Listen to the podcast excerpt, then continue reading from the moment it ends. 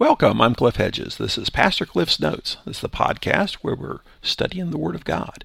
We are working our way through the Gospel of John. Today is episode 180. We're looking at John chapter 19, verse 6b through 16. Let's read our passage. Pilate responded, Take him and crucify him yourselves, since I find no grounds for charging him. We have a law, the Jews replied to him, and according to that law he ought to die, because he made himself the Son of God.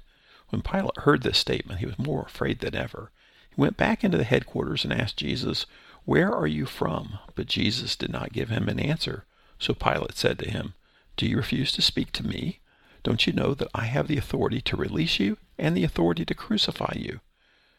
You would have no authority over me at all, Jesus answered him, if it hadn't been given you from above. This is why the one who handed me over to you has the greater sin. From that moment, Pilate kept trying to release him, but the Jews shouted, If you release this man, you are not Caesar's friend. Anyone who makes himself a king opposes Caesar. When Pilate heard these words, he brought Jesus outside. He sat down on the judge's seat in a place called the stone pavement but in Aramaic Gabbatha. It was the preparation day for the Passover, and it was about noon. Then he told the Jews, Here is your king. They shouted, Take him away, take him away, crucify him. Pilate said to them, Should I crucify your king? We have no king but Caesar, the chief priests answered. Then he handed him over to be crucified. Well, Jesus had been delivered to Pilate and their goal was for Pilate to crucify Jesus because they did not have the authority to execute someone.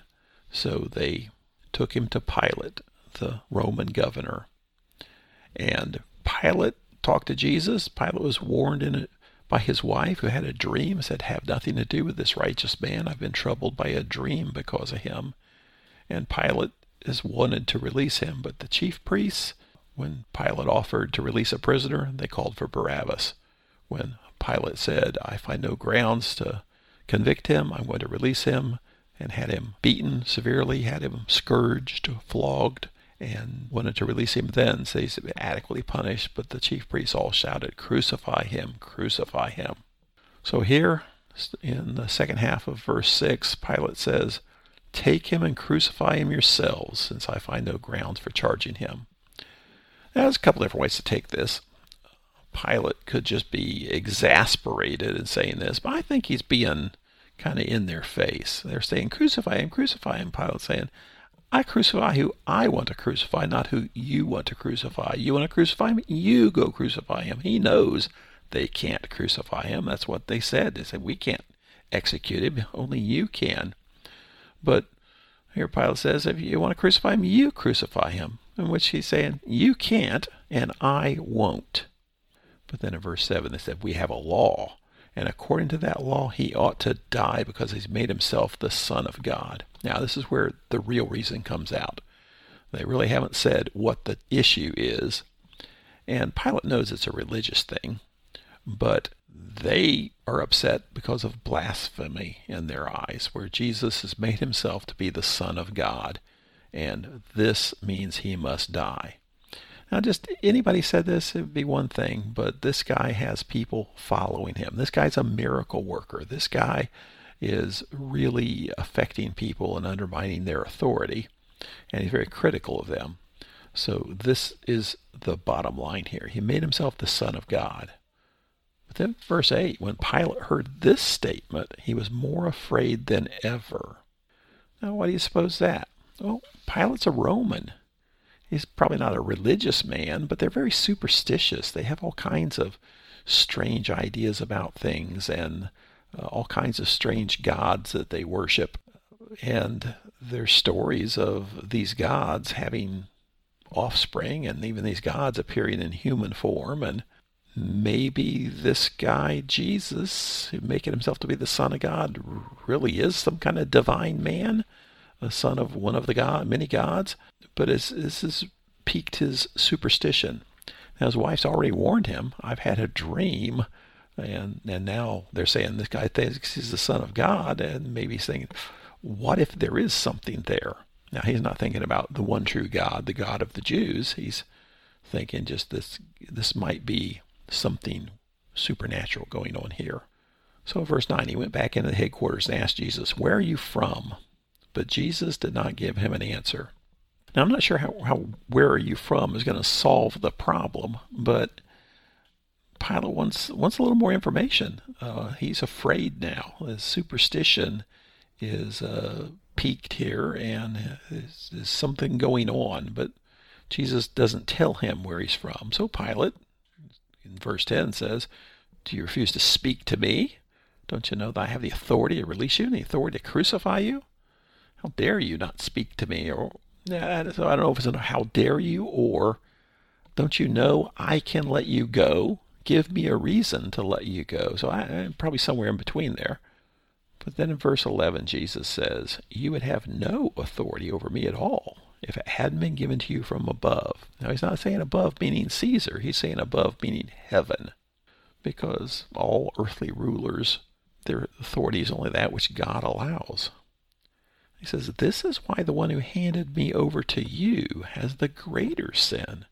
He's referring to Caiaphas here, the high priest, the chief priest, together as a group, Caiaphas individually. Uh, they really have the greater sin. They're the ones behind this. Now, he's not saying that Pilate is without sin. He says Caiaphas has the greater sin. Pilate still got some sin. From that moment, verse 12, Pilate kept trying to release him. So Pilate eh, is something here either resonated about Jesus with Pilate, the superstitious aspect of things, his wife warning, but he really wants to let Jesus go. But the Jews shouted, If you release this man, you're not Caesar's friend. Anyone who makes himself a king opposes Caesar. They know what buttons to push, and this is the button to push. Obviously, Pilate doesn't care that Jesus is criticizing the chief priests. Pilate doesn't care that Jesus claims to be the Son of God. Pilate doesn't care about their religious bickering. Pilate cares about the Roman rule. And this is the hot button that the chief priests push now because Jesus they say, is making himself out to be a king. That is direct opposition against the rule of Caesar.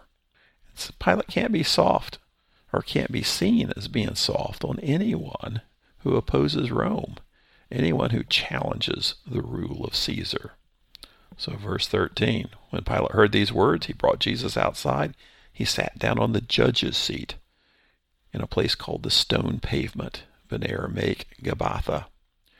Now, the direct translation here is stone pavement, and that's apparently what they call the judge's seat. And the word Aramaic Gabbatha, some think it kind of is a comes from is an Aramaic comes from a Hebrew meaning the the hill of the house, maybe the Temple Mount. But even that, it's not exact, so there's not exactly know what all this means. Then he told the Jews, Here is your king. This this is an echo of what we saw back in verse five, where he brings Jesus out and says, "Here is the man." Here he says, "Here is your king," and this is a true statement. Here is the king, the King of Kings. But verse 15, they shouted, Take him away, take him away, crucify him. Pilate said to them, Should I crucify your king?